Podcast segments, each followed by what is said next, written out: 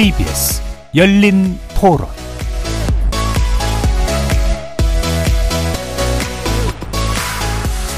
안녕하십니까. KBS 열린 토론 정준희입니다. 임신 중이라 막 그런 건 찾아보지 못했지만 기사 읽으면 막 눈물도 나고 당연히 모든 경찰들이 동원됐어야 하지 않나. 시민들이 모일 걸 알고 있었음에도 불구하고 조치가 너무 안 돼 있어 어, 안돼 있었고 그거를 남 탓을 하고 뭐 그냥 그럴 수도 있는 거냐 하고 이런 것들이 너무 안타까운 거죠. 어떻게 맡겠어요 그걸? 너무 많은 인파가 몰려서 사고 난 거지. 그게 뭐 어떻게 누구 탓을 하겠어요? 제 또래라서 안타깝고 그냥 마약이나 뭐 범죄를 예방하기 위해서 투입을 했지 뭐 사람 몰리는 거를 이제 길을 안내하거나 정리하려고 투입한 건 아니었다는 그 물론 경찰분들 너무 다 애써주시고 하시긴 했는데 사람들에 비해서 경찰력이 조금 적지는 않았나. 이거는 나라에서 책임을 져야 되지 않나. 예상된 거고. 그리고 이게 주체가 없다지만 지역 지역에 지자체 책임자도 있고 그러면 그 지역에서 일어나는 행사가 그 정도로 운집한다고 예상되었으면은 사전에 안정적인 조치망을 해야 되지 않나. 그게 나라가 하는 일이고 어, 책임지는 행동을 보여주었으면 좋겠습니다. 거리에서 만나본 시민들의 목소리 들어보셨는데요. 일어나서는 안 될 참사였습니다. 지난 토요일 이태원 골목길에서 발생한 대규모 압사 사고로 인해 현재까지 303명의 사상자가 발생했는데요. 이는 304명의 목숨을 앗아갔던 2014년 세월호 침몰 사건 이후 국내에서 발생한 가장 큰 인명피해라고 할 수 있습니다. 전국 17개 시도에 분향소가 마련되는 등 추모가 이어지고 있는 가운데 정부는 사고 원인 규명을 위한 철저한 수사와 피해자 지원에 만전을 기하겠다는 입장을 밝혔는데요. 오래전부터 예고돼 있던 축제인데다가 사고 전날에도 다수의 부상자가 발생했었다는 사실이 알려지면서 이런 전조 증상을 무시한 경찰 그리고 지자체 안일한 대응이 문제시되고 있습니다. 오늘 KBS 열린 토론에서는 세 분의 전문가와 함께 이태원 대규모 압사 참사의 원인을 분석해보고 재발 방지 대책을 꼼꼼히 모색해보는 시간 갖도록 하겠습니다. KBS 열린 토론 지금부터 시작합니다. 살아 있습니다. 토론이 살아 있습니다. 살아있는 토론, KBS 열린 토론. 토론은 라디오가 진짜입니다. 진짜 토론, KBS 열린 토론.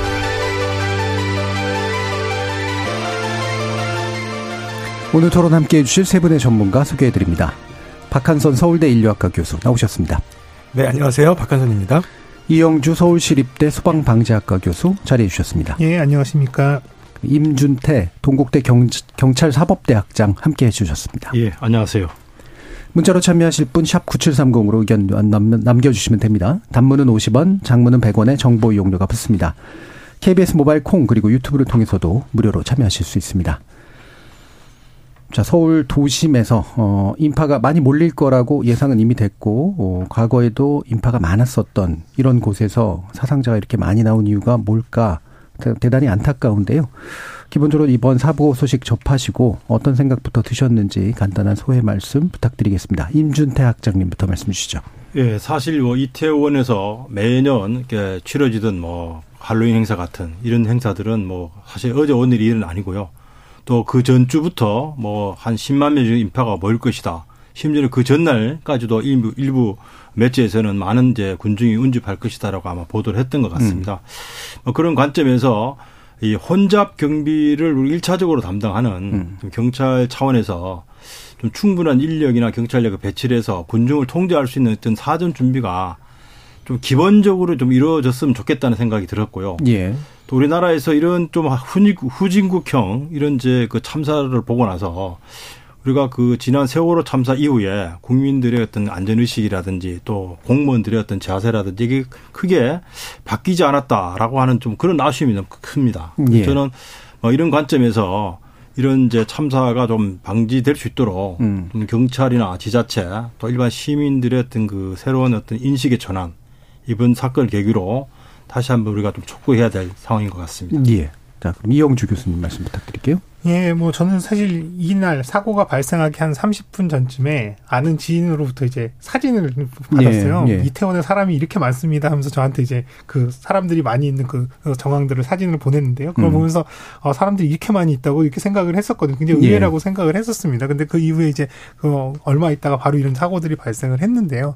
사실은 뭐 제가 전공하는 재난적인 재난의 관점에서 본다 그러면 사실은 여태껏 발생해서 아까 말씀드렸던 뭐 세월호 참사라든지 뭐 삼풍 붕괴라는 여러 가지 가지 대형 사고들이 있었습니다만 사실은 이번에 사고가 가장 참혹함으로는 가장 예. 좀 강도가 강하지 않았나 싶습니다. 왜냐하면 그 주변에 수많은 사람들이 이 현장에 있었고 또 현장 상황을 봤고 또 그러면서도 어떻게 손쓸 수 없는 상황 음. 한마디로 사람들이 죽어가는 상황들을 그냥 볼 수밖에 없었던 예. 굉장히 참혹한 상황들이 사실 눈앞에서 벌어진 상황이거든요. 또 한편으로는 과거에는 이런 사고 소식들을 그냥 언론을 통해서 문자상으로나 이렇게 접하시는 분들이 생생한 영상, 뭐 다양한 SNS 정보라든지 또 보도 자료 이런 것들에서 너무나 실제감 있게 이런 것들을 봐, 보시게 되는 상황에서 오히려 국민들이 느끼는 어떤 충격이라든지 음. 또 이런 여러 가지 좀 어, 안타까움은 이전보다는 비교할 수 없을 정도로 굉장히 크지 않았나 싶습니다. 예. 그래서 이 부분은 앞서 말씀드린 대로 이런 상황들을 또 이런 이제 문제들을 어떻게 잘 극복해 나갈 것이냐라고 하는 것들이 단순히 뭐 일단 기술적인 부분이나 시스템적인 부분 이런 부분들이 아니라 또 우리 스스로를 또 위안하고 또 어쨌든 우리가 이런 고통을 통해서 또 발전적인 부분들을 생각을 하고 또 이런 부분들을 극복해 나고 정상 정상적인 생활로 돌아가야 되는 관점이라면 이런 부분들이 사고의 안타까움에 연연해서는 안 되고 앞으로 우리가 어떤 식으로 나아갈지에 대한 방향을 조금 더 진지하게 생각해보는 계기로 삼아야 되지 않을까 생각이 들었습니다. 예. 그러니까 재난이 근거리로 또 자기 근처로 느껴질수록 굉장히 충격이 심하다. 보통 그렇게 얘기를 하는데요. 이번이 확실히 그런 면들이 더 컸던 것 같습니다. 박한성 교수님 말씀 부탁드릴게요. 네. 저는 이제 그 재난정신건강위원회 활동을 2014년부터 했었고요. 예. 몇 가지 국제과제에도 좀 참여를 했었고 그래서 가능한 발생 가능한 다양한 재난에 대해서 뭐 이미 관련된 좀 대응 매뉴얼 같은 것도 만드는 작업을 했었습니다. 근데 이런 재난이 일어날 거는 예상을 미처 예, 하지 예. 못했습니다. 그 정말 믿을 수 없는 일이고요. 그 예. 새벽에 이 소식을 이제 친구한테 전해 듣고 정말 너무 깜짝 놀랐습니다. 사실 인류는 축제를 통해 가지고 집단을 하나로 만들고 예. 또 강화하고 결속하고 이런 예, 특징을 가진 아주 흥미롭고 이제 좀 어, 독특한 그런 어 이제 행동 양상을 음. 보이는 종인데요. 이런 즐겁고 행복해야 될 축제가 이렇게 비극으로 끝났다고 하는 건 음. 개인적으로도 정말 속상하고 슬프고요. 뭐 이 자리를 빌어서 유명을 달리한 그 희생자분 또 비탄에 젖어 있을 가족분들한테 좀 깊은 애도를 좀 전하고 싶은 마음입니다. 네, 알겠습니다. 자, 그러면 이제 구체적으로 좀 짚어볼 내용들이 있죠. 일단 어, 인명 피해가 이렇게까지 크게 나다니. 아까 이용주 교수님도 그 말씀 주셨는데 이제 그게 또 이제 눈으로 보이는 그런 상황이었고 이게 뭐 이게 어떻게 할 수 없어 보이는 그런 상태들이 아, 노출이 되기도 좀 했지 않습니까? 어, 그 기본적인 이 메커니즘이라 그럴까요? 이렇게까지 어, 많은 인명들이 희생됐던 이유가 어떤 걸까? 예, 많은 분들이 지금 이제 원인에 대한 부분들을 분석들을 하시고 하고 있습니다만 네. 사실은 이 어떻게 보면은 굉장히 짧은 순간에 발생한 상황들이거든요. 그렇기 때문에 또 그 현장에서 그 부분을 직접적으로 확인하신 분들도 많을 것 같으면서도 사실 많습니다. 인파는 굉장히 많지만 예. 직접 사고가 발생한 그 좁은 그 골목 지역을 음. 직접 확인하신 분들은 그렇게 또 많지는 않습니다. 그래서 뭐 현장에 계셨던 분들이나 이런 분들의 진술도 상당히 좀 다른 분 다른 부분들도 예. 있고 그렇긴 합니다만 지금까지 알려진 바에 의하면 이 폭 4m 도로 길이 20m 정도 되는 아 50m 정도 되는 요 구간에서 이제 이 사고가 발생을 했고 이 사고 처음에는 뭐 아마도 일부 군중의 이제 넘어짐이라든지 이런 음. 부분들로 작게 시작이 됐을 텐데요. 계속 사람들이 이제 거기서 밀고 당기는 과정, 밀려오는 사람들이 한마디로 본인이 그런 상황들을 보고 멈추고 싶어도 멈출 음. 수 없는 다른 사람들의 밀려오는 이런 상황들이 때문에 사실은 불가항력적으로 이런 화를 당하시게 되는 또 사고가 또 많은 인명 피해로 이어지게 되는 상황이 아닌가 싶습니다. 다만 이제 문제는 사고가 발생한 시점은 10시 15분 그 시점이었겠지만 음. 사실은 그 이전부터도 사실은 이 골목을 포함한 그 주변의 도로들은 이 골목은 사실 한두 시간 전부터도 이미 사람들이 꽉 차서 오도 가도 못하는 상황들이었거든요. 네. 그럼 한마디로 이 부분은 굳이 넘어짐으로 인해서 많은 인명피해, 압사 사고가 발생하긴 했습니다만 이렇게 사람들이 좁은 지역에 밀집돼 있는 상황이라면 어떠한 작은 이벤트에도 이렇게 큰 인명 피해가 발 수 있는 가능성은 계속 가지고 있었다는 거거든요. 네. 예를 들면 이렇게 사람이 많이 몰려 있는 상황 속에서 혹시 그 도, 골목에 있는 작은 상점에서 조그만 불이 났다라고 했더라도 사람들은 마찬가지로. 엄청나게 많은 이런 인명 피해를 피할 수는 없었을 겁니다. 그래서 예. 오히려 사고가 발생한 그 포인트 자체가 문제가 아니라 이런 위험성이 점점점 가중되고 있는 상황 속에서도 음. 계속 이런 부분들을 어떻게 할 수 없이 그냥 이렇게 방치해뒀던 이런 상황들이 상당히 좀 안타까운 부분들이거든요. 예. 그래서 지금 현재는 그 많은 인원들이 사실은 양쪽으로 집중이 되고 어찌할 수 없는 상황에서 일부 이 사람들이 내리막길 쪽에서 이제 넘어지면서 사람들이 그쪽으로 급격하게 쏠리는 상황 그리고 여러 사람들이 그 위에 중첩적으로 계속 넘어지면서 압력이 가해져서 많은 인명 피해로 이어졌고 또 피해 확대 요인으로 얘기되는 것들 중에는 뭐 구급대라든지 응급 의료기관들이 예. 빨리 출동했음에도 불구하고 사실 사람들이 뒤엉킨 상황 그래서 사실은 심폐소생술을 하려도 사람들을 현장에서 끄집어내지 못하는 상황들 음. 사람들끼리 뒤엉켰기 때문에 이런 상황들이 사실 굉장히 제약들이 굉장히 많았던 어, 또 현장 사고 현장에는 차량이라든지 기타 인파들이 굉장히 많았기 때문에 현장의 접근이나 활동 자체도 상당히 지연될 수 없는 이런 상황들이 인명 피해를 상당히 크게 했던 그런 요인들로 작용했다 생각이 예. 됩니다. 그러니까 기본적으로 좁은 그리고 내리막길인 공간적 특성에 많은 인파들이 몰려들면서 어, 발생할 수 있었던 위험이었고 어, 접근이 또 이제 잘 안 되기 때문에 이제 구조가 굉장히 용이하지 않았던 이런 측면까지 이제 겹쳐져서 큰 사고가 난 것 같네요. 어, 그러면 박한선 교수님은 사실 우리 이런 장면들을 자, 보기는 자주 봤는데 왜이 일이 이때 이렇게 났을까라고 막 많은 분들이 또 의아하시잖아요. 네, 어떤 벌써, 분들? 네, 네, 맞습니다. 음. 벌써 뭐 뉴스나 또 뭐또 뭐 또 개인적인 의견들 이게 진짜 사고가 난 원인에 대해서 다양한 뭐 네. 분석들이 네. 있는데요. 음, 저는 이건 다 사후 해석이라고 생각합니다. 음. 사실 미리 예측을 누구든지 다 할 수 있는 상황이었으면 일어나지도 않았을 일입니다. 뭐 뒤, 뒤돌아서 보면, 이제 이제 와서 생각해 보면, 아, 이렇게 했더라면, 아, 이렇게 주심, 준비, 준비했더라면, 이렇게 막았더라면, 뭐 이런 얘기 다 가능하죠. 근데 뭐 만약에 정말 그 과거로 돌아간다고 해도 내가 용산 구청장이었다고 해도 어, 그러니까 이거 뭐 사람들 이제 소개시켜라. 뭐 해산시켜라. 아마 이렇게 결정하기는 굉장히 어려웠을 거예요. 그래서 큰 재난이고 정말 그 마음 아파하는 국민들이 참 많지만 네, 그렇다고 해서 막을 수 있는 재난을 막지 않았으니 누가 이걸 책임을 져야 된다라는 쪽으로 예, 집단의 화살이 한쪽으로 향하게 되면 어, 진짜 원인을 찾기는 조금 어려울 수도 있다고 생각을 합니다. 하지만 한 500에서 1000명 정도 모일 거라는 이제 군중이 모일 거라는 거는 예측하기가 아주 쉬운 상황이었고요. 네. 사실 일반적인 재난 매뉴얼에서 500명 정도 모이면 일단 군중 관리자를 좀 둬야 된다라고 하는 음. 그런 지침이 있는데 그건 아마 이제 대중 집 회를 하는 그런 기획을 해본 사람들이라면 이미 경험적으로 잘 알고 있을 거예요. 그런데 네. 어, 이거는 이제 주최 측이 없었긴 했지만 그래도 조금 더 신중했더라면 뭐 행정 당국이든 이제 뭐 아니면 이제 소방서든 경찰이든 조금 군중 관리를 좀 할 수 있는 부분에 대해서 예, 관리자를 좀 배치를 했더라면 그래도 조금은 낫지 않았을까. 뭐 예. 뭐 사고가 나고 뭐 이런 일이 있었겠지만 150명씩 사망하는 참사까지는 진행하지 않을 수도 있지 않을까 하는 부분은 조금 아쉽 아쉬운 면이 없지 않아 있긴 있습니다. 예. 그럼 말씀처럼 이제 주관 그러니까 주체는 없었다고 하더라도 이제 위험 주관을 어느 정도 할 수 있을 만한 요소들이 있었을 것 같은데 기본적으로 일단 경찰 문제를 좀 짚어보도록 하죠. 임태, 임준태 학장님께 부탁드려야 될 것 같은데요. 사실 뭐 음. 이번에 행사에 뭐 주최자가 있냐 없냐를 자꾸 얘기를 하시는데 예. 사실 저도 뭐 경찰관 생활했던 사람 입장에서 보면 예.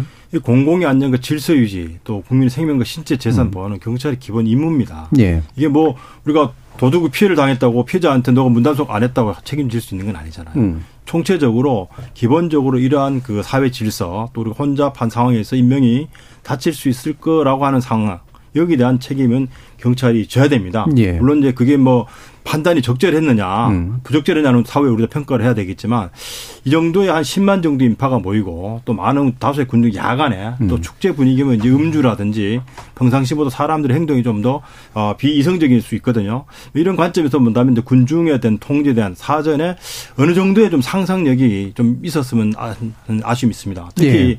이번 같은 경우에 이제 최근 이제 경찰에서 이제 마약 범죄 소탕 뭐 이렇게 음. 작전하면서 혹시 이런 이제 축제 과정에서 마약 뭐 투약 사범이라든지 또는 음주로 인한 뭐 성폭행, 성추행 또 음주로 인한 폭행 사건 이런 일반적인 그 치안 이 범죄 문제에 초점을 두고 음. 뭐 지구대 인력이라든지 또 형사과 직원들을 사복을 배치를 했다라고 하는데 그건 뭐 잘못된 건 아닙니다. 그런데 사실은 이런 경우는 집회 시위와도 다르거든요. 예. 이런 이제 군중을 저 통제하기 혼잡 경비라고 하는 우리 또 별도의 음. 이 경비의 어떤 개념들이 있는데 그날 아마 뭐 토요일 날 시내에서 많은 집회 시위에 경찰력이 동원됐다. 그래서 뭐 소홀했다 이런 표현을 쓰면서 마치 에, 장관이 예. 뭐 이런데 그 잘못이 없다는 식으로 음. 이 국민들에게 참 설명하는 것은 대단히 좀 부적절한 표현입니다. 예. 사실 어떻게 보면 국가가 뭐 우리가 휴전선에서 저 무장 그 간첩이 한 명이 넘어오더라도 이게 국방부 책임이고 또 음. 국가가 어떤 시민들을 보호해야 될 책임이 있다고 하는데 이런 상황에서 다소 어떤 그 병력 배치의 어떤 그 잘잘못을 우리가 마치 없는 것처럼 얘기하는 예. 것은 잘못이고요. 또 아쉬운 거는 뭐 우리가 이제 사건이 네, 발생한 후이긴 하지만 적어도 이태원이나 홍대 입구나 건대 입구처럼 이 젊은이들이 이런 특정한 시기에 많이 모일 때 음주라는 건 항상 그 부수적이거든요. 그렇다 보면 네. 일반 군중들보다 또 우리가 축제나 낮에 하는 뭐 스포츠 행사나 좀 다르거든요. 네. 야간이라고 하는 특성 때문에 이런 부분들이 상당히 위험할 수 있는데 이 부분에 대한 어, 경찰 차원의 어떤 혼잡 경비, 음. 일반 뭐 교통 정리라든지 이런 부분들은 사실 어, 좀 상식적으로 봤을 때 경찰의 대응이 좀 잘못된 예를 들면 뭐 일반 뭐 아까 말씀드린 성폭행이나 마약이나 뭐 음주라는 사건이다 이런 쪽으로 포커스를 둔 것 자체는 잘못은 아니지만 예. 혼잡 경비에 대한 경찰력을 좀 충분히 음. 어, 좀 배치를 했었더라면 적어도 뭐 일방 통일 저 우리가 유도를 한다든지 또는 군중들이 많이 모인 곳은 경찰 벽을 이렇게 싸서 또 군중들 분리한다든지 이런 어, 기본적인 혼잡 경비 노력에는 다소 소홀했다로 하는 부분은 분명히 저는 경찰 쪽에서 예. 그런 부분들은 좀 인정할 필요가 있다라고 예. 보여집니다. 기본적으로 이제 국민의 안전에 연관된 사고가 난 것에 대해서 책임을 인정한 상태에서 이제 뭐 경중이나 원인을 따지는 것이 일단 필요하다라고 보시는 것 같아요. 어, 기본적으로 이제 범죄 대응뿐만 아니라 안전 대응 측면에서의 관점이 또 부족했던 면도 지적해 주셨는데, 자 뭐 요 말씀도 마침 나왔으니까요. 어, 각자의 또 전공 분야가 조금씩은 또 다르시기도 하고 그러니까 이번 사건을 좀 입체적으로 조명을 해보면 어떨까 좀 싶습니다. 일단은 기본적으로 좀 전조 증상이 있었다. 제가 뭐 언급은 드렸습니다. 있습니다만 이게 뭐 이것도 역시 뭐 사후적 해석일 수는 있겠습니다만 어 이거 이거를 제대로 좀 주목하고 대응을 했었던가 그리고 이렇게 이러한 유사한 행사가 있었을 때 주최 측이 없다고 하더라도 인파가 밀집할 것이 충분히 예상이 안 됐었는가 이런 부분들이 다 있을 것 같아요. 이분들은 재난관리자의 관점에서 어, 이용주 교수님은 어떠십니까? 네, 말씀하신 대로 뭐 전조증, 이 전조 증상이라고 하는 것들이 사실 어떻게 보면은 우리가 미리 알고 예상을 해서 대비를 할 수 있다면 이건 예방 측면이고요. 예. 사실 또 어찌됐든 간에 이건 예방을 한다 하더라도 사실은 상황이 발생하기 직전에 무엇인가 이상한 조짐을 느껴서 사실 그런 것들을 위해서 이제 대비라고 하는 부분이 네. 이제 영역이 있는 거고 그다음 사고가 발생한 이후에는 그다음에는 이제 대응을 하는 이런 개념인데요. 음. 사실 예방적인 측면에서는 앞서 설명해 주신 것처럼 사실은 다소 좀 안타까운 부분들이 있습니다. 왜냐하면 여기에 이제 이런 혼잡 상황들이 아까 처음에 모두에 말씀드린 것처럼 혼잡 상황들이 과밀화되는 부분들을 조금만 더 완화했더라면 음. 이렇게 치명적인 사고로 이어지지 않았을 가능성은 또 상당히 있거든요. 그 때문에 조금이라도 혼잡도를 해소하기 위한 어떤 사전 사전적인 조치, 예방적인 조치가 조금 더 어, 적극적으로 이루어졌었으면 참 좋았겠다. 또 안타깝다 이런 생각들을 많이 했, 습니다 다만 네. 문제는 사전적인 조치, 예방 조치가 아까 말씀드린 주체를 주체가 없었기 때문에 이런 것들을 적극적으로 못했다라는 것들을 뭐 그러면 그런 이유로 10분 인정한다 하더라도 음. 그러면 이미 이제 이런 축제가 일어나는 상황 그리고 이제 이런 전조 증상이 나타나는 과정 이런 부분들에선 과연 얼마나 기민하게 현장에 대응을 했느냐라고 하는 부분들은 조금 더 안타까움이 더 있습니다. 왜냐하면 네. 이미 이 당일 전날에도 이미 금요일 날 저녁 뭐 소위 불금이라고 하는 아마 전날에도 상당 부분 많은 인파들이 몰렸었고 그런 상황에서 일부 부상자라든지 또이 음. 골목에서의 체류 이런 것들은 약간 이미 이제 어느 정도 확인이 된 상황이었거든요. 예. 그럼 이런 상황들이 발생했기 때문에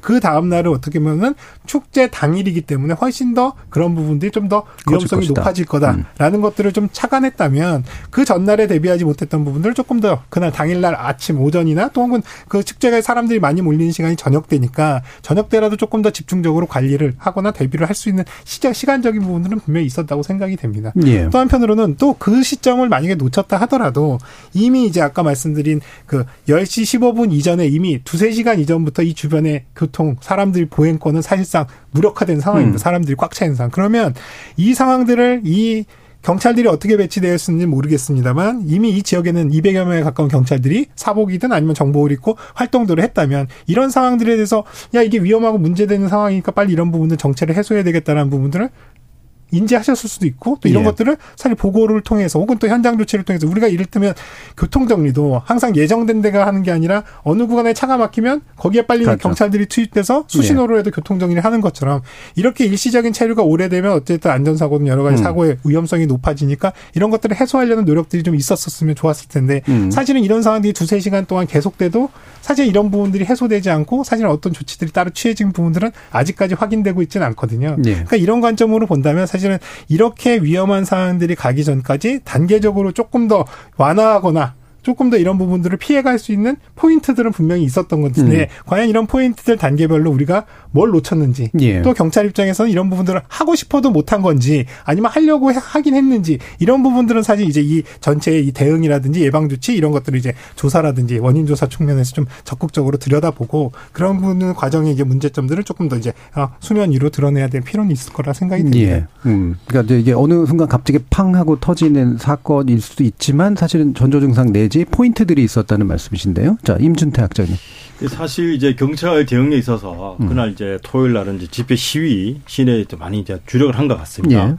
예. 통상적으로 이제 경찰 경비 병력들은 전통적으로 나는 집회 시위 관리만큼은 아마 전 세계에서 가장 잘할 겁니다. 예. 서울 시내 모든 도로를 경비 과장들이 골목길까지 다 외우고 있을 정도에 예. 그 정도 되어야 또몇년 동안 근무를 하면서 상위직으로 승진할 수 있습니다. 그런데 음.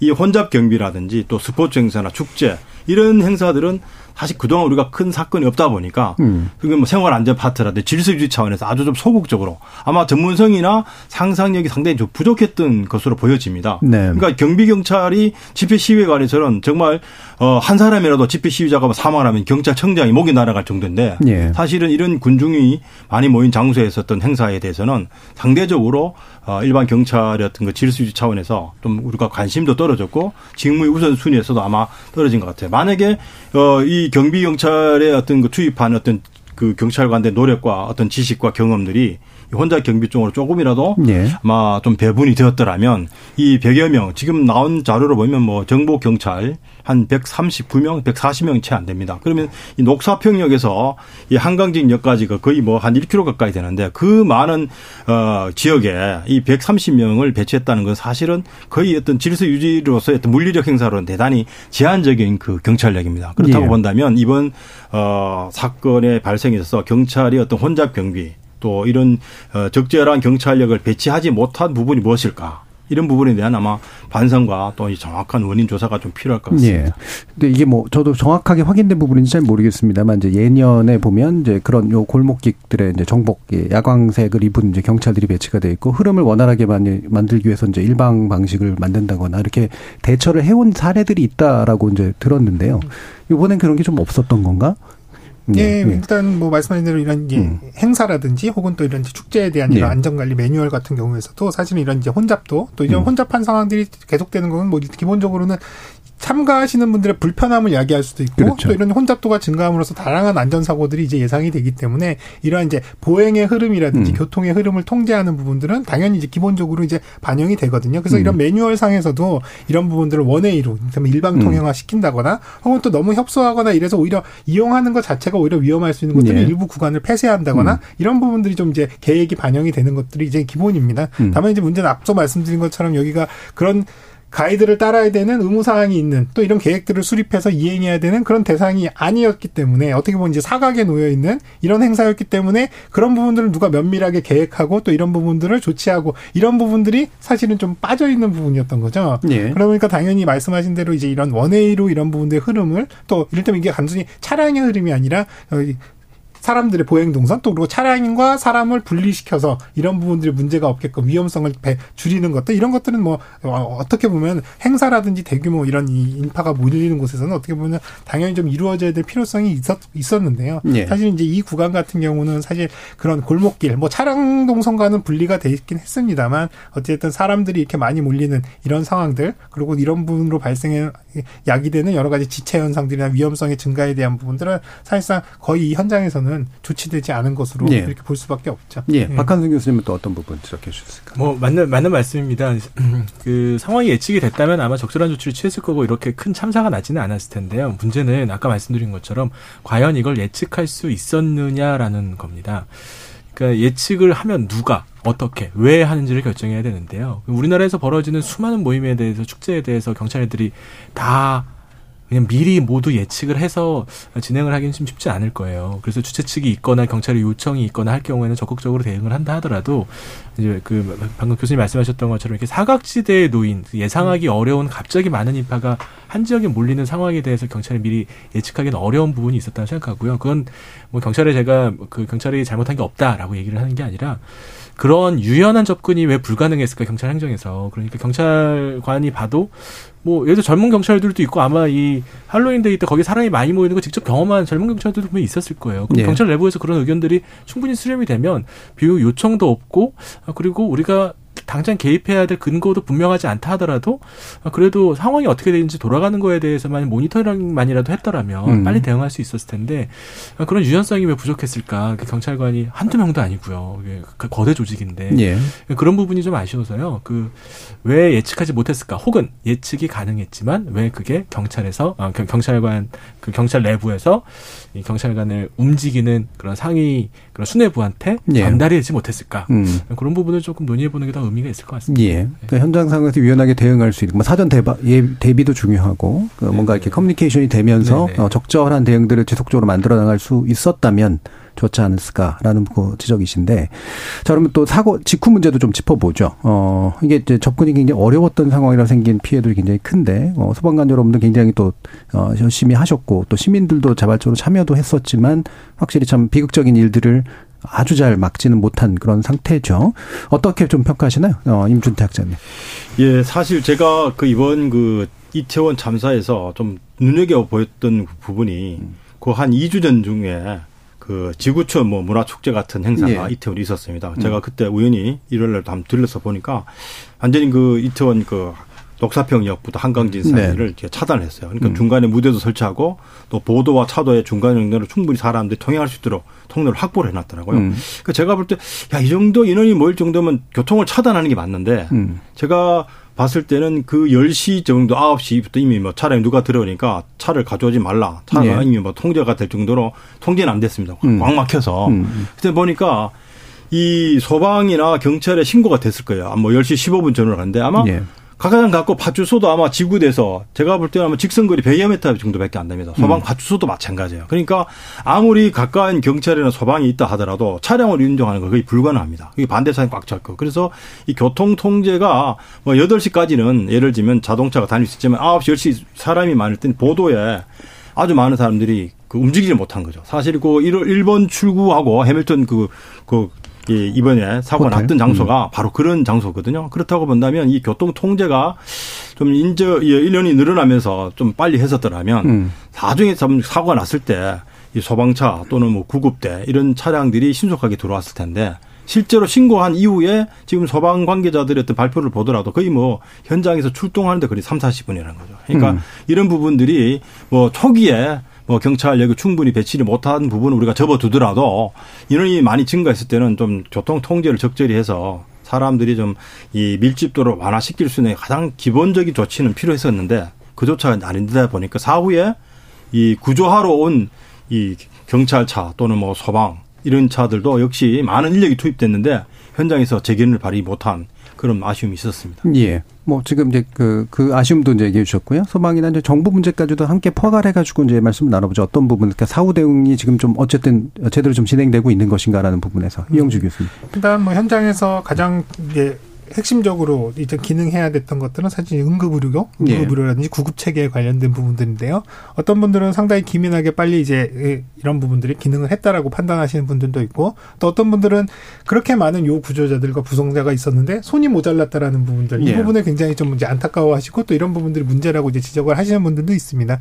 다만 이제 뭐 구급 의료 체계라고 하는 것들이 사실 심정지 같은 경우에 특히 심정지 환자는 대규모로 발생하는 경우들이 사실 흔치 않습니다. 네네. 네. 그렇기 때문에 뭐 많아 많다 하더라도 몇 명 정도 이렇게 이제 동시에 발생하는 경우도 사실 흔치 않은데 여기 같은 경우는 뭐 한두 명, 뭐 십수 명이 아니라 수백 명 이상이 동시에 심정지가 발생하는 상황들. 그리고 여기에 그 이 구급대원들이 다 달라붙어서 이 부분을 처치할 수 있을 만한 것들은 사실 우리나라 응급 의료 체계뿐만 아니라 전 세계 어느 나라의 응급 의료 체계에서도 수백 명을 동시에 심폐소생술을 할 수 있는 이런 지원 능력들을 가지고 있지는 않습니다. 사실. 그렇기 때문에 이런 부분들은 어떻게 보면 이 사고의 피해 특성이 굉장히 좀 독특하고 굉장히 하중이 굉장히 굉장히 이제 강도가 강했던 이런 피해 상황이라는 것들은 우리가 이제 나름 이해를 해야 될 것 같고요. 그럼에도 불구하고 현장에서 이제 도착했을 때 이런 활동상에서 가장 안타까웠던 것들은 말씀하신 대로 현장 대원이 앞서 앞서 말씀드린 현장에서 현장까지 접근, 그러니까 요 구조자들이 예. 피해 현장까지 접근이 상당히 시간이 많이 걸린 부분은 사실 분명히 좀 문제가 있습니다. 왜냐하면 어찌됐든 간에 빨리 현장을 도착해야지 조치가 이루어지고 생존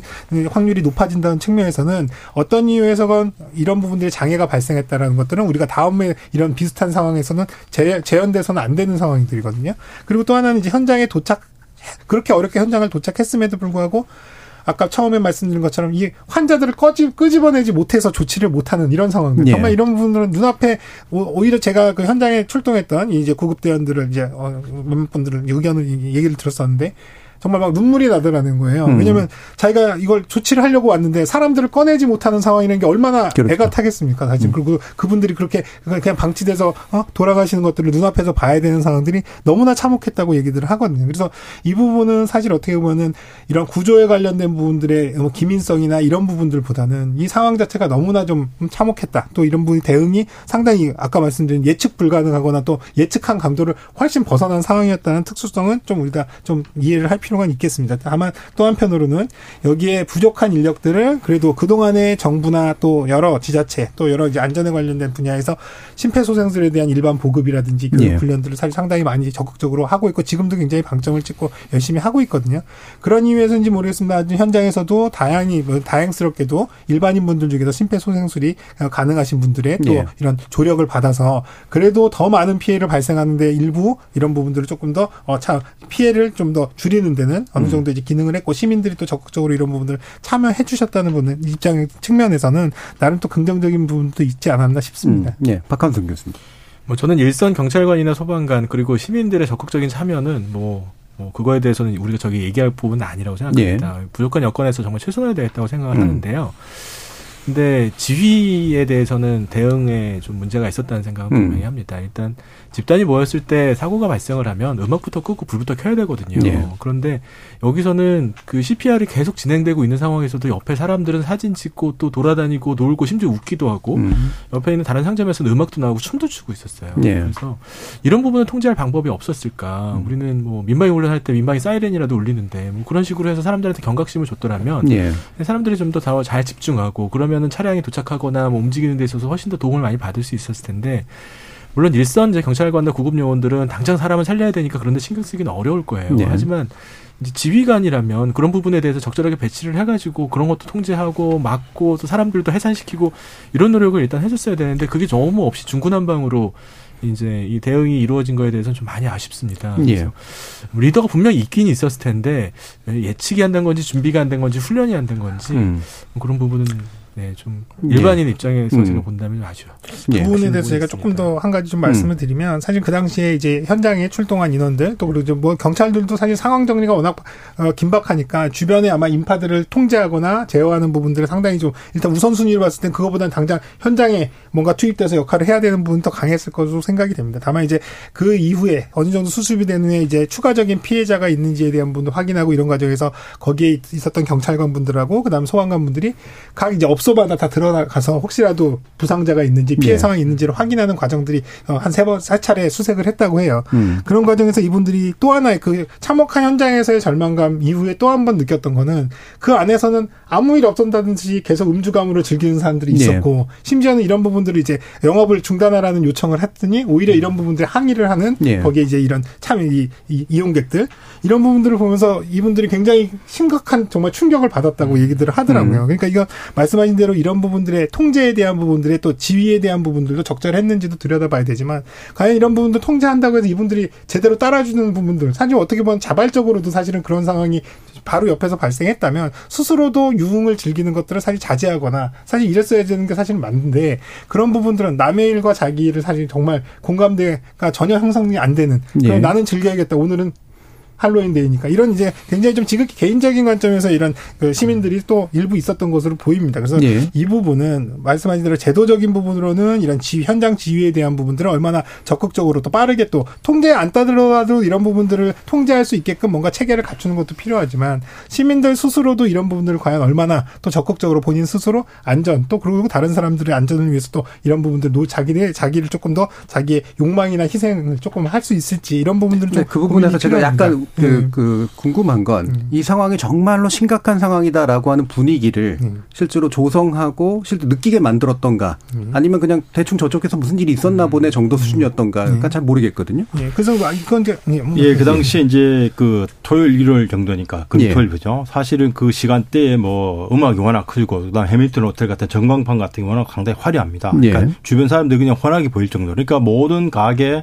음주 또 소리 이런 것들이 이제 엄청난 소음이죠. 음. 예를 들면 뭐 경찰이나 또는 소방 그 차가 출동할 때 우리가 사이렌 소리가 정말 주변의 소음을 압도할 만큼 크다라고 했더라면 예. 뭐 사람들이 좀 인지를 할 수 있었을 텐데 음. 대부분 그런 소음보다는 어 경광등 정도 사실은 뭐 일반 가게에서도 상당히 번쩍번쩍했거든요. 그러니까 음. 그 사고가 났던 지점 한 50m, 100m 이내까지는 혹시라도 지나가는 어, 어떤 시민들이 뭐 사건의 어떤 그 상황을 조금이라도 인지했을 수 있지만 그보다 멀리 떨어진 그 뒷골목이라는 이런 네. 부분은 전혀 어떤 사고와 관련된 어떤 그 상황들이 전파가 되지 않은 그런 상황이다 음. 보니까 지금 말씀하신 일부 시민들의 어떤 행동들이 다소 어, 우리가 좀 이해하지 못하는 것으로 이렇게 이해가 되는데 당시로서는 아마 그런 상황이 제대로 일반 시민들한테 전파가 안된 음. 그런 긴급 상황이어서 아마 그런 행동들이 나온 것 같습니다. 예. 아마 이제 거기서도 이제 약간 다른 게 몰라서 그런 분이 상황을 인지 음. 못한 분들도 있겠지만 있지만 사실은 그 현장을 보고도 다시 들어가신 분들도 상당히 많았던 것으로 보여요. 그렇게 얘기돼. 뭐 현장에서는 야 우리 다른 데 가서 놀자 이러고 가신 분들도 많다고 하고 또 현장 지금 뭐 사진이나 영상으로 보면 구급차나 소방차가 와 있어서 사이렌을 울리는 상황 속에서도 한쪽에서는 춤을 추면서 사진을 찍는 이런 부분 영상들도 있거든요. 그러니까 이런 부분들은 사실 말씀하신 대로 이런 부분들 인지를 못했기 때문에 적극적으로 조치를 못 따랐다라고 한다면 이런 부분들은 적극적으로 이런 상황들을 알리고 전파하는 부분들 조금 더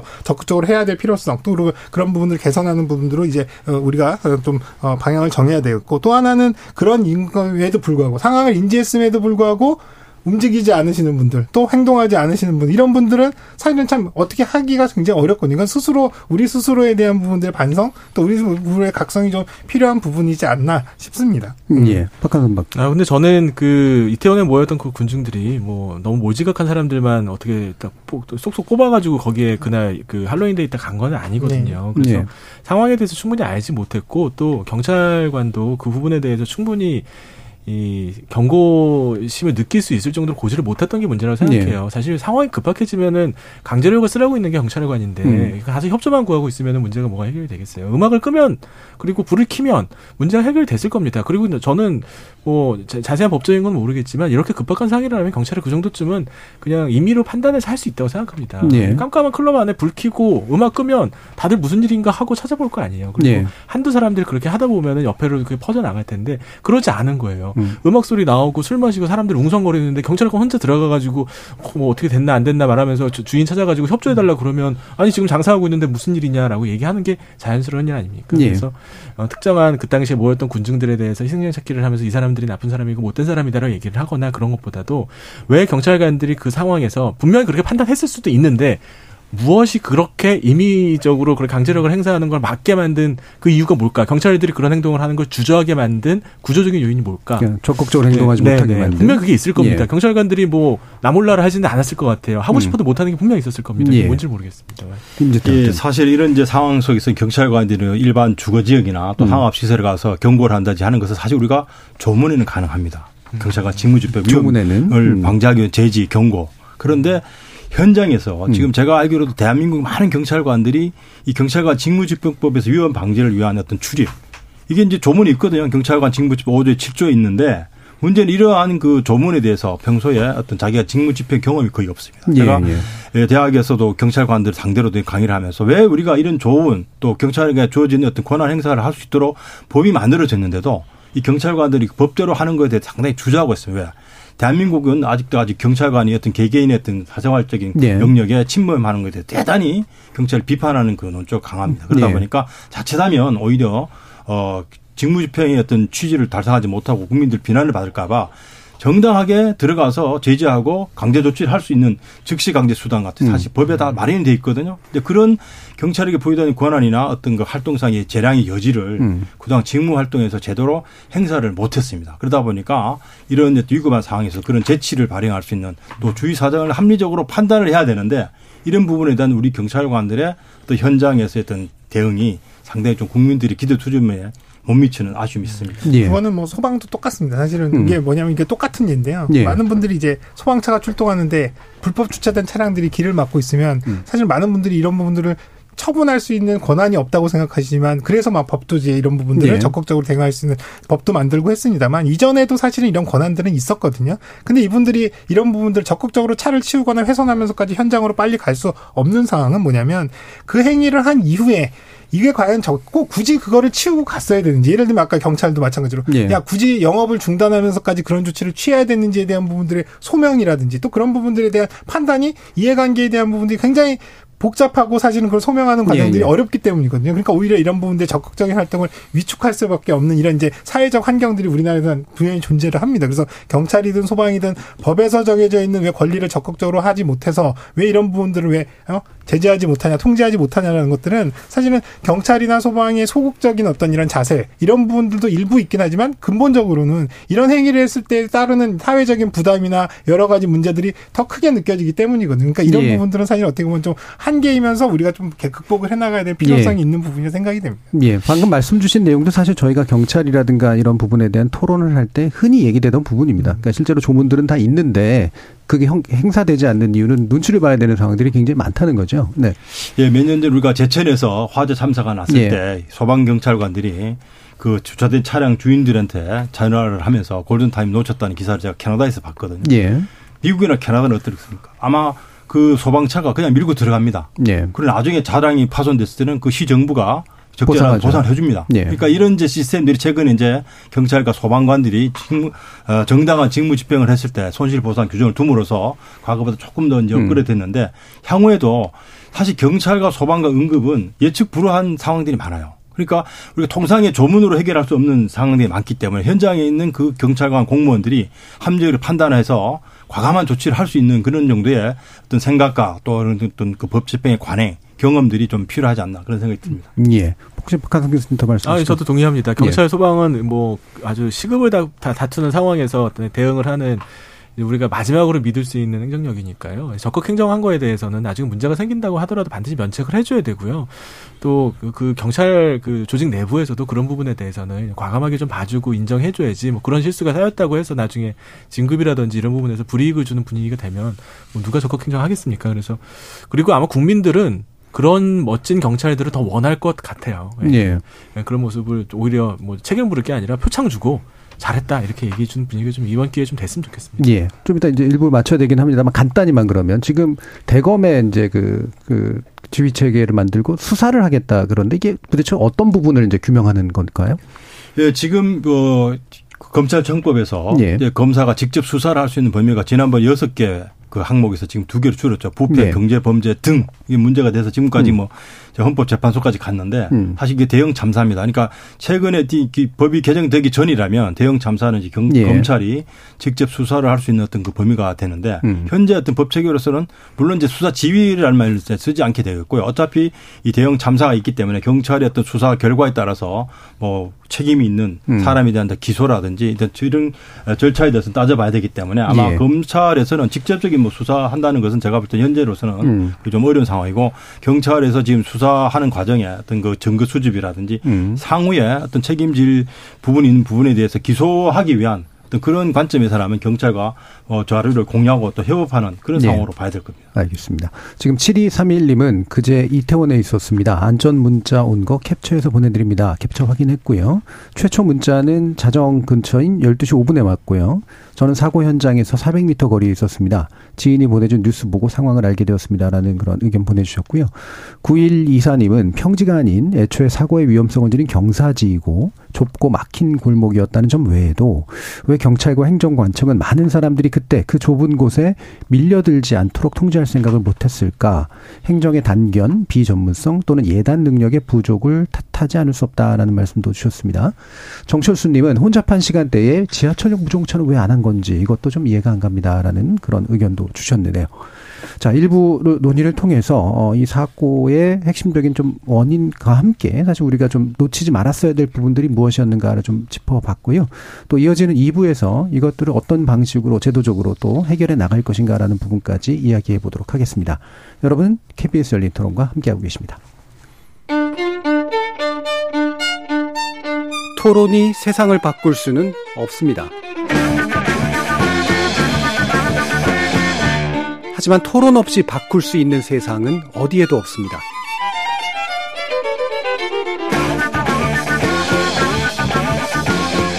세상의 선한 변화를 갈망하는 당신. 정답이 아니라 질문의 힘을 믿는 당신. 우리 KBS 열린 토론에서 만납시다.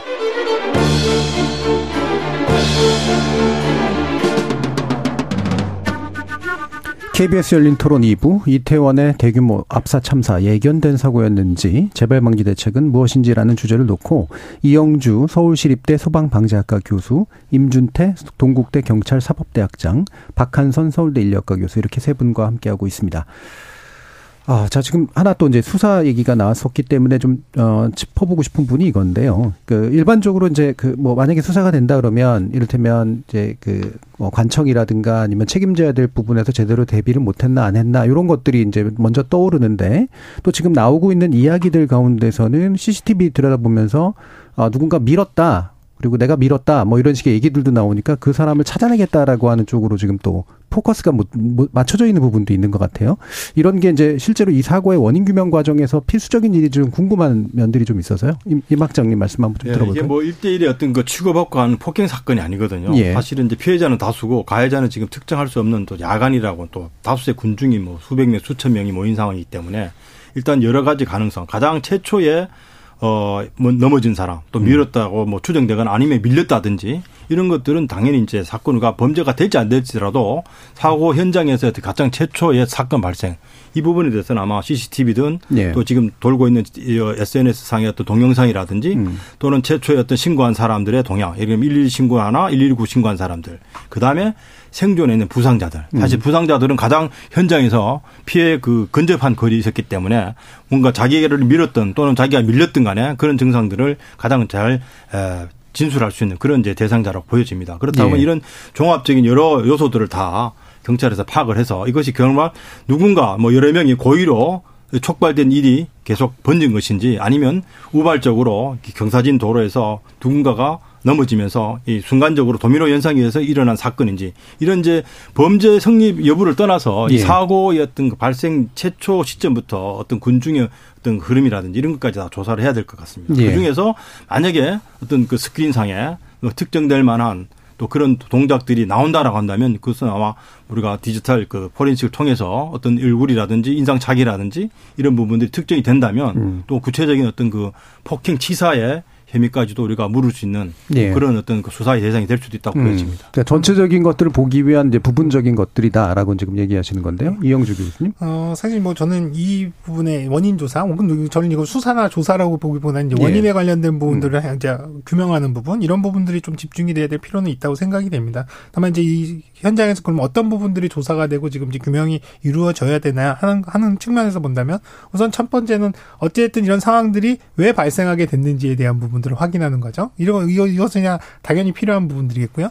또 하나는 우리가 일부에서 논의했던 것처럼 여러 가지 이런 안전에 대한 조치들이 왜 기민하게 예, 네. 예 사전적인 조치 또 사후적인 조치 과정상에서 뭔가 문제가 있진 않았나 들여다보는 부분 물론 이런 과정에서 뭔가의 과실이 있거나 또 이런 부분들이 뭔가 위법한 상황이 있었다면 이런 부분은 물론 수사가 이런 부분으로 전환이 될 수는 있겠습니다 이런 부분의 파악이 또 필요하겠고요 또 한편으로 이제 말씀하신 이 현장에서 발생했던 여러 이 많은 군중들이 했던 행위들이 과연 이런 이런 사고를 발생하게 되는 원인 관계랑 어떤 상관성이 있는지 이런 것들을 이제 들여다보는 보는 것들이 어떤 하나의 이제 절차라고 본다면 사실 이 안에 현장에서 있었던 많은 분들은 사실 어떻게 보면은 원인 제공자일 수도 있고 어떻게 보면 피해자인 겁니다. 네, 동시에. 동시에. 그래서 음. 이분들의 책임을 묻기는 상당히 어려울 수 어려울 수밖에 없고요. 또 한편은 뭐 지금 많이 얘기된 대로 누군가는 밀으라고 그랬다. 심지어 누가 나를 밀었다. 네. 여러 가지 진술들이 있습니다만 이런 것들이 누구한테 위해를 가하기 위해서 밀으라고 했고 밀었는지 네, 나래도 위급한 상황에서 내가 생존하려면 내 공간을 확보해야 되니까 다른 사람을 밀었는지 이런 것들도 사실은 명확하게 확인하기 굉장히 어렵거든요. 음. 그래서 오히려 이런 부분들은 사실 일반인 군중들은 사실 말씀하신 대로 피해자일 수도 있고 가해자일 수도 있지만 이런 것들은 사실은 이 부분의 문제 책임을 묻는다는 건 굉장히 좀 어떻게 보면 무리한 부분들이고 네. 다만 이제 이런 원인 규명을 통해서 과연 이제 어떤 것들을 우리가 대비해야 되는지에 대한 부분들 음. 이런 것들은 조금 더 우리가 면밀하게 좀 살펴보고 좀 대책들을 어, 세우는데 기초할 수 있게끔 하는 것이 오히려 더 바람직한 예. 방향이 아닌가 싶습니다. 예. 근데 저도 이영주 교수님하고 생각이 비슷합니다. 음. 그 당시에 있었던 사람들 모두 찾아야 돼요. 찾아서 누가 위에 있었고 누가 아래에 있었고 그래서 누구한테 어 누가 죽었고 누구는 크게 부상을 당했고 누구는 괜찮았는지를 다시 재구성해서 사고가 다시 일어날 경우에 어떤 문제가 생기는지 우리가 다시 확인해야 되거든요. 예. 그리고 거기 있었던 분들 중에서 그 생존자들 중에서도 나중에 추후에도 계속 추적 조사를 해서 심리적으로 어떤 영향이 지는지를 계속 확인할 수 있어야 되거든요. 예. 예. 그러려면 그 중에서 몇 명 잡아서 가해자 잡아가지고 체증해가지고 뭐 뭐 그 체포한다 이런 식으로 접근을 해서는 음. 누가 거기 자기가 있었다고 나서겠으며 그렇죠. 예. 또 거기 갔다고 하더라도 뭐 저는 뒤에 있었어요 아무 일도 아니었어요 아니면 제가 그랬어요 이렇게 얘기를 할 겁니다. 정확하게 알 수도 없는 일이에요. 이거에 대해서 사람들이 뭐 그런 당연히 얘기 나오죠. 그리고 밀어밀어 한 사람도 분명히 있었을 거예요. 네. 밀리면 밀어라 는 말도 했겠죠. 그게 네. 앞에 있는 사람들을 떼죽음을 시키겠다라는 사례 의도를 가지고 그런 게 분명히 아니니까 음. 그런 부분에 대해서 너무 희생양 찾기로 나가지는 않았으면 좋겠습니다. 이 사고가 난 게 뒤에서 밀어라고 한 사람이 이 사고를 낸 사람들이 분명히 아니고 원인도 네. 아니거든요. 네. 그런데 언론에서도 이런 부분에 대해서 자꾸 강조하고 사람들이 원하니까 그런 얘기 합니다. 음. 그럼 그 당시에 있었던 사람들 자기 있었다는 사실도 쑥싹 숨기고 아마 사라져 버릴 겁니다. 네, 네. 그러면 뭐 어떻게 찾을 거예요? 뭐 음. 뭐 나중에 추, 추적 조사는 어떻게 할 겁니까? 예. 굉장히 좀 좋지 않은 태도로 그 저희 방향이라고 생각합니다. 지금 사육사공님도 비슷한 의견 주셨는데요. 일부 언론 누가 밀었네 안 밀었네 문제로 마녀 사정하지 말고 인파를 통제하지 못해 사고가 난 것. 결국 그 장소를 관리 못한 행정당국과 지자체의 책임을 묻는 게 더 맞는 것 같습니다라는 의견도 주셨는데요.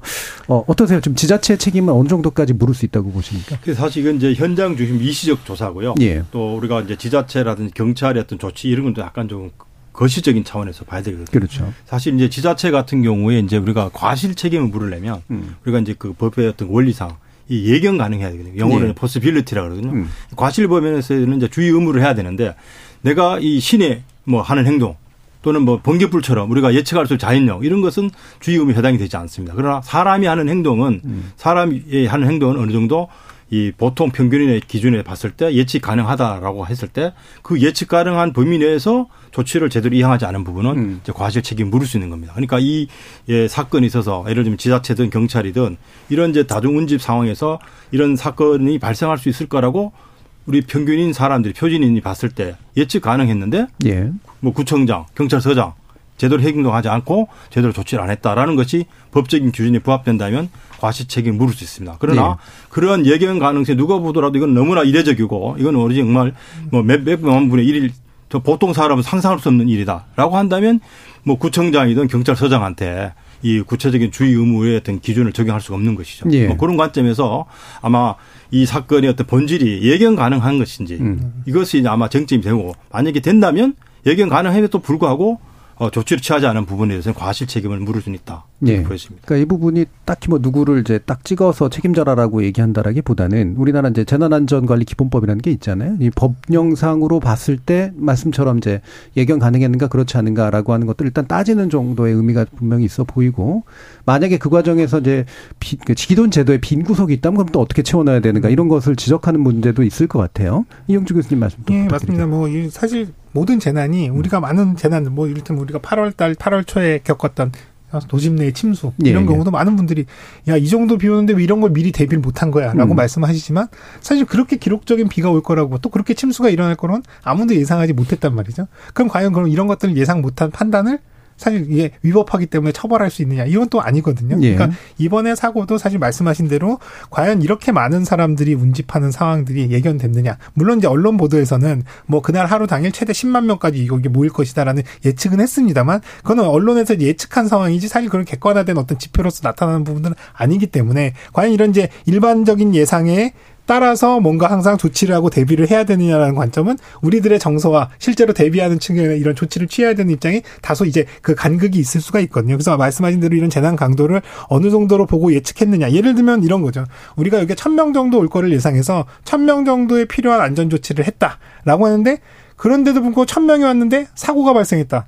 야, 천 명으로 충분히 예측을 하고 대비를 했다면서 왜 이런 부분도 발생했냐. 이런 것들은 따져 물을 수는 있습니다. 다만 근데 우리가 예측한 범위를 벗어난 부분에 대해서 우리가 대비한 부분이 부족했다면 이거 가지고는 사실 문제 삼기 좀 어려운 부분이 있거든요. 그래서 이 부분은 사실은 뭔가 책임성에 관련된 부분들 또 물론 처벌에 관련된 기준의 방점보다는 진행자분께서 말씀하신 대로 이런 상황들을 다시 프로세스, 절차라든지 과정들을 들여다보면서 그동안에 이 부분이 위법 사항이 없다 하더라도 뭘 놓쳤는지 예. 또 어떤 단계에서 우리가 이런 부분 부분들 조금 더 체크하고 좀 기밀하게 좀 들여다보고 대비를 했더라면 훨씬 더 이런 피해를 줄일 수 있었는지를 좀 차가 찾아내는 음. 이런 과정으로 좀 삼아야 되는 것이 사실 포인트인데 다만 150명이라고 하는 많은 분들이 사망했기 때문에 사회적인 여론이나 또 일반 시민분들 국민분들은 야 이렇게 많이 죽었는데 아무도 책임을 안 진다고? 야 이거 너무 침소공대하는 거 아니야? 이렇게 이제 자칫 이런 이제 압박으로 적용할 수도 있는 음, 부분이거든요. 너무, 그, 너무 축소하는 거 아니야? 네, 그러니까 축소한다고 이제 네. 이런 부분들을 이제 하시게 되면 오히려 수사를 정확하게 객관화된 사실로서 이런 부분들을 판단해야 됨에도 불구하고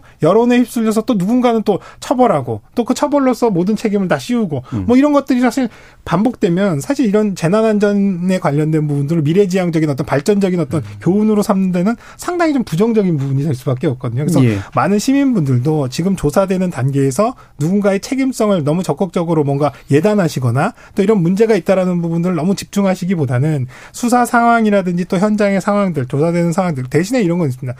실제로 상황이 벌어진 이후에 결과가 나오기까지는 상당히 시간이 많이 걸리거든요. 그럼 이런 시간에 그때까지도 잊지 않고 계속 지속적으로 관심을 가져주시면 이런 부분들이 정말 그런 결과로 나타났을 때 아 이런 과정들이 충분히 이해될 수 있구나 또 이런 부분들이 발생할 수 있구나 이런 관심들은 지속적으로 가져가는데 예. 단은 하지 않았으면 하는 바람이 예. 있습니다. 그러니까 지속적인 관심이 혹시 훨씬 더 중요한 부분인 것 같다고 예. 지적을 해주셨고요. 박한성 교수님. 사실 이제 비슷한 경우가 의료사고가 또 비슷한데요. 의료사고에서는 예측 가능성에 대해서는 책임을 많이 묻지는 않습니다. 의사가 환자의 앞으로의 예후가 어떻게 될 건지를 정확하게 예측하는 게 불가능하거든요. 네. 다만 주의후에 대해서는 상당히 높은 주의후. 수준을 이제 예. 기대를 네. 합니다. 그래서 주의를 게을리 했다. 음. 약을 뭐 처방을 해야 되는데 5미를 줘야 되는데 10미를 줬다. 음. 이런 것들에 대해서는 책임을 많이 묻는 편이죠. 예. 이것도 똑같은 원칙이 적용이 돼야 된다고 생각을 합니다.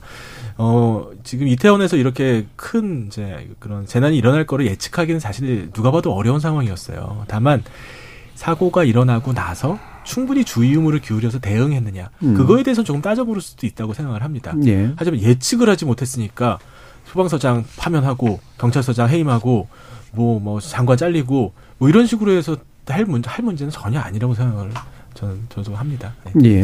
음. 예, 민주당 의장님. 예, 사실 뭐 이게 법을 집행하는 경찰이나 검찰 입장에서는 어떤 행위에 있으면 행위에 대한 원인과 결과 그에 예. 따라서 이게 뭐 자연적인 현상은 아니거든요. 그러니까 음. 동물의 현상도 아니고 그러니까 결국 인간에 의해서 과실이든 고의든 빚어진 행위거든요. 그렇다면 결국은 인과관계가 규명을 하고 또 인과관계의 책임이 이게 자연력에 하늘에서 벼락이 떨어진 게 아니거든요. 음. 그렇다고 본다면 결국 어 많은 사람의 다수의 사상자가 났고 그에 대한 인과관계를 따졌을 때 어떤 원인 또 어떤 행동 이런 부분에 대한 법적인 사실은 어, 사실 규명이 필요하죠. 우리가 다소 지금 두 분의 말씀은 좀 거시적인 관점에서 보긴 하지만 예. 이 행위 결과에 대한 어떤 책임을 묻는 부분에 대한 분명히 어, 우리가 정확하게 봐야 될 겁니다. 이게 과연 책임 있는 사람이 있는지 또 뭐 단체가 있는지 이런 음. 부분들은 그게 명확히 돼야지 이게 그냥 어 이게 예측할 수 없는 일이니까 아무도 책임질 수 없다. 이건 사실 너무나 좀 우리가 좀 무책임한 그런 네. 어떤 그 대책일 수도 있죠. 그럴 수도 있고요. 예. 그러니까 뭐 이를테면은 그러니까 현재 이제 주, 대부분은 보면 이제 주체가 행사 주체자가 명확한 경우에는 책임 소재도 되게 명확해지는데 이번에 그렇지 않기 때문에 그게 불분명해질 가능성이 높다. 그러면 이제 대통령이 그걸 매뉴얼로 이제 얘기를 하셨는데 제가 볼 때는 그게 법안에서 뭔가라든가 아니면 시행령이라든가 이런 데 차원에서 기본적으로 모든 이제 그 밀집 행사라든가 이런 것들이 예견될 때 어떻게 공, 어, 국가나 이제 그 지방자치단체가 움직여야 되는가 뭐 이런 식의 내용들이 뭐 제도적으로도 더 필요하지 않는가 이런 생각 같은 게 좀 있거든요. 어떻게 음. 생각하세요? 어, 지금 현재 말씀하신 대로 주체가 있고 또 이런 부분들이 허가 신고가 돼서 관리가 돼야 되는 행사라면 이런 부분들이 조치가 되게끔은 지금 이제 체계도 갖춰져 예. 있고 뭐 어떤 이런 것들이 계획에 대한 심의도 해야 되고 또 적절한 이행도 해야 음. 되고 또 말씀하신 대로 이런 매뉴얼에 관련된 부분들도 충분히 이제 그런 부분들이 활용하게끔 갖춰져는 있습니다. 다만 이제 이번처럼 사각에 놓인 애들은 그럼 어떡할 거냐. 이를테면 똑같이 10만 명이 모였는데 여기는 주체가 있고, 있고. 여기는 주체가 없다. 예. 그럼 주체가 없다고 해서 위험성이 없어지는 건 아니거든요. 그렇죠. 위험은 그대로인데 예. 주체가 없다라는 이유만으로 이런 부분들이 관리가 안 되는 것 자체는 사실은 문제가 있는 겁니다. 그렇죠. 그렇기 때문에 이런 주체가 없으면 그러면 이 주체가 없는 상황들을 어떻게 관리를 할 수 있을까? 근데 음. 이제 뭐 관의 입장에서 보면 야, 주체가 없는데 누구한테 이런 것들을 챙겨서 하라고 그럴까? 어? 사람은 어떻게 쓰고 안전조치를 어떻게 했는지 이런 것들을 어떻게 하라고. 이게 사실 어떻게 보면, 어, 참, 어, 어쩔 수 없다라고 생각하시겠지만 또 반대로 예. 그렇게 주체가 없는 경우에 반대로 이런 부분들을 지자체나 이런 부분들 선제적으로 그러니까 아, 이런 것들은 국가가 주체가 될 수가 그러니까 이런 부분들. 예. 근데 다만 이제 문제는 이런 것들일 수 있습니다. 과연 이런 부분들이 많이 사람들이 모이거나 위험한 상황이 될 거라는 것들을 어떤 기준으로 판단하느냐. 아까 네, 얘기했듯이 네. 이렇게 지역이 특정돼 있지 않거나 또 사람이 어느 정도 수용 인원들이 특정되지 않는 이런 불특정 공간에서 과연 여기에 수용 인원들이 이게 어 여기는 천 명 정도 모일 거야. 여기는 천 명이 안 모일 거야. 뭐 이런 것들을 판단하기가 굉장히 어렵잖아요. 또 그렇다고 해서 또 전체적으로 아까 처음에 말씀하신 것처럼 전국에 있는 여러 가지 크고 작은 행사들을 다 모니터링하면서 야 여기는 천 명 이상 모일 거니까 뭔가 조치를 취하라고 지자체한테 얘기하고 지자체도 그런 것들을 해야지. 이런 것들을 하기는 좀 상당히 어렵거든요. 그래서 예. 오히려 이런 주체가 불분명한 것들은 오히려 자발적으로 그 행사에 참여하시는 분들이나 그 참그 그 행사로 사람으로서 뭔가 이해관계가 있으신 분들이 자발적으로 이런 부분들을 조금 할 수 있게끔 지원을 한다든지 예. 독려를 한다 이런 부분들 사실 필요하거든요. 왜냐하면 규제로서 뭔가를 하기 어렵다면 그런 부분들을 유도하고 정책적으로 지원하는 방법들 분명히 필요하고 아니면 만약에 필요하면 이럴 수도 있습니다. 우리 동네의 지역 상권을 좀 활성화하기 위해서 우리 동네 가게 몇몇 분들이 이런 행사를 하겠다. 근데 누가 주체가 있는 건 아니니까 대신에 뭔가는 안전은 필요할 거고 그러면 그 지역 주민분들이 오히려 지하철에다 이런 것들을 요청해서 우리는 예. 주체는 없지만 이런 행사라니까 좀 뭔가 지원을 해 주십시오. 뭐 안전에 대한 부분 좀 관리해 주십시오라고 요청을 해서 이런 부분을 할 수 있겠다. 이건 하나의 얘기는 하면 방법들은 얼마든지 생각해 보면은 만들 수 있거든요. 그러니까 그 동안에는 우리가 이런 부분들을 예. 방법론적인 예. 부분까지도 구체적으로 생각해 보지 않았기 때문에 관리 주체에 대한 부분들의 모든 그런 분들이 집중이 돼 있다면 지금은 이제 다른 방법으로 이런 부분들이 안전을 관리되고 또 효율적으로 운영될 수 있는 방법들을 예. 충분히 고민해낼 수 있다고 생각합니다. 시민분들도 자구적인 노력들도 충분히 충분히 하고 있고 또 이런 이식들이 있기 때문에 예. 예, 그래서 그런 부분들을 조금 더 적극적으로 발굴하고 또 예. 제도에 반영하는 부분들이 좀 노력이 필요하지 않나 싶습니다. 자 라팡님께서 직접적 책임을 묻는 것에 대해서 조심스러울 수밖에 없다는 전문가 패널들 말씀 동의하는데요. 정책 책임은 또 다른 문제 아니겠습니까? 그게 없으면 국가의 존재 이유가 없는 거죠라는 말씀 주셨고요. 이완성님도 비슷한 말씀 주셨습니다. 그러려면 도의적인 책임은 국가가 져야 합니다. 그래야 재발을 방지할 수 있는 거 아닙니까?라는 의견도 주셨습니다. 또 여기서 또 하나 놓칠 수 없는 부분 중에 하나가 바로 이제 참사를 겪은 분들 또 겪지 않았지만 그걸 보고서 이제 느끼는 트라우마나 이런 것들이 있을 거라서요. 어, 대한신경정신의학회에서 성명서를 내고 어, 참사 같은 트라우마를 남길 것을 우려해서 이것을 어떻게 대응해야 될 것인가라는 부분을 좀 지적하고 있는데 박한선 교수님께서는 또 신경정신 의사 이기도 하시니까요. 이 부분. 관련된 좀 말씀 주시죠. 네네. 그 대한신경정신의학회 재난정신건강위원회가 있습니다. 네. 저도 거기에 물론 참여하고 있고요. 음. 그래서 어, 이번에 이제 성명서를 같이 발표를 했습니다. 사실 재난이 있을 때마다 발표하고 있는데요. 원칙은 뭐 비슷합니다. 일단 가장 중요한 거는요. 그, 이, 현장 영상, 네. 사진, 이게 지금 너무 많이 돌아다니고 음. 있어요. 근데 그 사진이 돌아다니는 게 뭐 전체 집단의 이득에 전혀 도움이 되지 않거든요. 음. 막 헐벗은 사진도 있고 또 뭐 그 이제 CPR하는 상황에서 막 그 분비물 같은 것도 나오고 막 네, 오물 같은 것도 묻고 그래요. 근데 그런 고인의 존엄을 정말 훼손하는 일이고 가족들의 음. 마음을 다시 좀 고통을 배가하는 일입니다. 그리고 일반 국민한테도 심리적 충격을 더할 수 있는 일이니까 절대 피해야 됩니다. 저는 이거는 강제로라도 막아야 된다고 생각을 합니다. 음. 경찰이 대응할 사후 대응 중에 하나가 바로 이거라고 생각하고요. 예. 또 혐오 표현도 좀 자제를 해야 됩니다. 그뭐 이태원에 놀러 간거 뭐 맞아요. 다 놀러 가고 축제 즐기러 간 거지만 그게 잘못한 건 아니거든요. 축제에 참여했다는 이유로 비난하고 또 이태원이 성적 소수자들이 좀 많이 가거나 외국인이 많이 가긴 하니까 그거랑 또 이제 뭉뚱그려 가지고 뭐 또 더 혐오하고 비난하고 뭐 그런 게 있어요. 마약한 거 아니야? 뭐 이러면서 음. 얘기하는 경우도 있죠. 근거도 없고 그거는 뭐 아무 도움도 되지 않는 행동입니다. 어, 세 번째는요, 그, 언론이 재단 보도 준칙을 좀 준수를 하지 않고 있습니다. 주요 네. 언론사도 마찬가지예요. 이게 이제 소위 뉴스가 된다고 생각하니까 막 계속 반복적이고 좀 설익은 의혹 제기, 뭐 설익은 책임 추궁, 막 이런 것들을 계속 반복해서 보여주고 있거든요. 근데 그게 무슨 의미가 있을까 싶어요. 그래서 이렇게 거대한 사회적 재난이 일어났을 때는 언론은 일기예보와 같은 이제 태도를 취해야 된다고 생각을 합니다. 음. 일기예보는 공인돼 있는 일기예보만 해야지 뭐 몇몇 인플루언서가 얘기하기에 내일은 날씨가 막다고 하, 추정합니다. 이런 식의 일기예보를 하지 않거든요. 그런데 재난에 대해서도 마찬가지라고 생각합니다. 국민의 알 권리도 중요하고요. 그리고 의혹 보도도 중요합니다. 하지만 그거는 며칠 지나서 혹은 몇 주 지나서 해도 늦지 않습니다. 지금 하루밖에 안 됐는데 아직 정돈되지도 않은 점 보도를 너무 많이 하는 거는 옳지 않은 일이라고 생각합니다.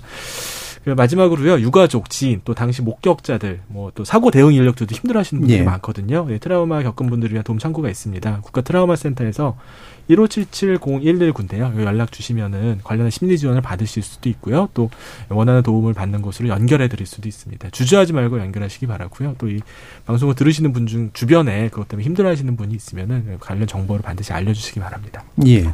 어, 지금 통합심리지원단 구성하기로 했다고 하던데. 네, 네. 맞습니다. 예. 통합심리지원단이 그 국가 트라우마 센터, 음. 국립정신건강센터 어, 이제 산하에 있는데요. 거기 중심으로 좀 만들어져 있고요. 또 자원봉사자들도 지금 모이고 있어서 음. 그 시청의 합동 분양소부터 시작을 해가지고 부스 만들어서 심리지원 들어갈 계획이고요. 심리지원은 그렇게 아주 시급을 요한다기보다는 장기적인 추적 관찰이 네, 네. 필요합니다. 그래서 앞으로 어떻게 안정적인 지원을 할 수 있을지에 대해서 지금 계획을 세우고 있는 중입니다. 네. 자 이번 참사 뭐 아직 사실은 며칠 되지도 않은 거기 때문에 어, 또 뭐 결론을 또 섣불리 짓는 것도 되게 어, 조심해야 될 일이긴 합니다만 어, 진행 과정을 보시면서 어떤 부분들을 좀 더 잘 규명하고 어떤 부분들을 그 부족한 부분들을 또 메꿔 나가야 될 것인가라는 데 대해서 아마 조언 주실 분들 부분들이 있으실 것 같아서요. 어, 마무리 발언으로 한 1분 정도씩 더 들어보도록 하겠습니다. 이영주 교수님도 말씀 주실까요?